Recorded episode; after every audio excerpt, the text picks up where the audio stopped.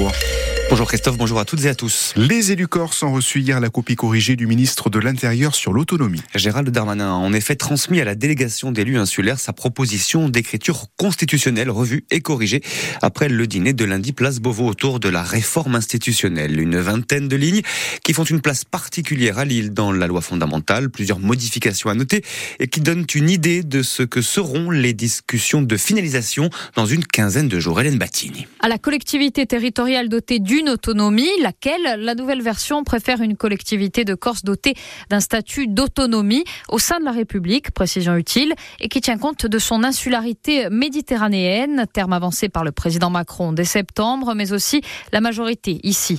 La communauté historique, linguistique et culturelle ne change pas, mais son lien singulier à la terre est spécifié.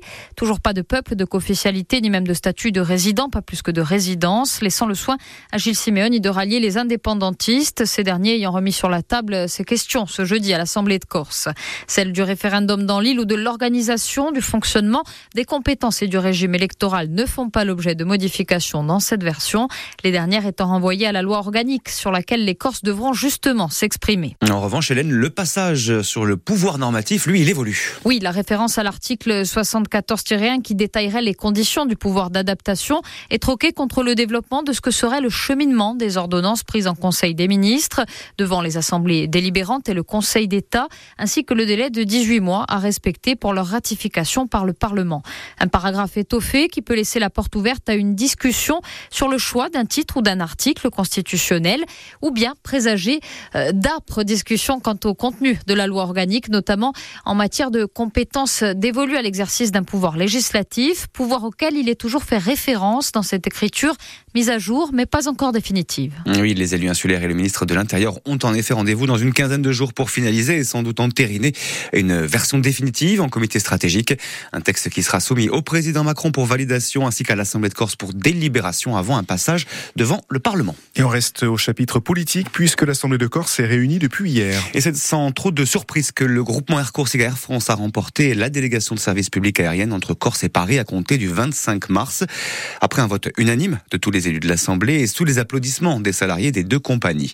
Malgré tout, le débat a été intense. De nombreux groupes ont exprimé leurs inquiétudes pour les futures attributions de DSP à cause de l'essoufflement, disent-ils, du modèle actuel et du problème de dépassement de la dotation de continuité territoriale. Pour Jean-Christophe Angelini, le président du groupe Avancem, où trois menaces doivent vite, très vite être anticipées. La DSP en son principe, la pérennité du pari au sein de la DSP et bien sûr la question d'Air France en Corse. Ces trois débats-là, il faut que nous puissions y répondre très vite. Je vous rends attentif au fait qui, à mon avis, doit vous causer bien des tracas, que nous ne savons pas si ce que nous sommes en train de voter être financé valablement. Et pour cause, on a ce coût supplémentaire d'un peu plus de 40 millions qui vient s'ajouter à ceux réels ou supposés, et par supposés j'entends non évalués, tels qu'issus de la non-indexation de l'enveloppe, du surcoût carburant, de l'inflation. En clair, la marche déjà haute commence maintenant à devenir infranchissable. Et aucun pays au monde, quel que soit son niveau de développement ou de croissance, ne peut s'en remettre à un amendement nuitamment déposé dans le cadre d'une loi de finances rectificative pour préjuger de l'avenir de son offre publique de transport. Propos recueillis par Clémence Gourdon-Negrigne et j'ajoute que Flora Mattei, présidente de l'Office des transports de la Corse, sera à 8h moins le quart l'invité de la rédaction d'RCFM. La délinquance est à la hausse en Corse du Sud entre 2022 et 2023. Une hausse globale de 2,7%. Les chiffres étaient présentés hier par la préfecture et le parquet d'Ajaccio. Des atteintes aux biens et à l'intégrité physique, des infractions à la législation aux stupéfiants, des délits liés à la grande criminalité ou encore euh, la sécurité routière. 6062 faits ont été constatés en tout par les services en 2023. La moitié concerne des atteintes aux biens. Autre élément marquant, la recrudescence des faits liés à la grande criminalité. Elle regroupe à la fois violence politique et délits liés au crime organisé.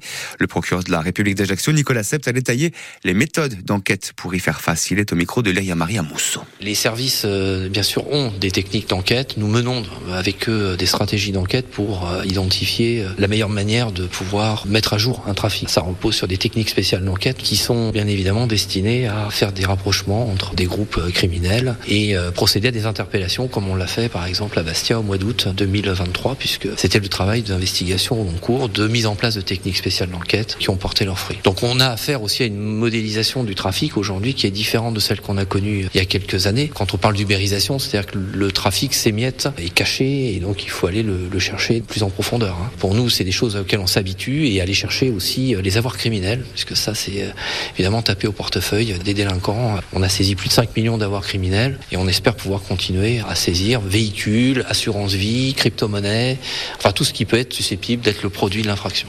La campagne de collecte des Restos du Cœur, c'est ce week-end. Habituellement, le vendredi matin, les restos organisent plutôt une distribution alimentaire. L'association a donc décidé de l'avancer à hier après-midi pour se consacrer à 100% à la collecte nationale qui, elle, débute aujourd'hui et se poursuivra jusqu'à dimanche. Un changement d'agenda qui n'a pas empêché les bénéficiaires de venir au resto. Le reportage d'Alexandre Golini. T'en mets deux, un pour toi et un pour ta mamie.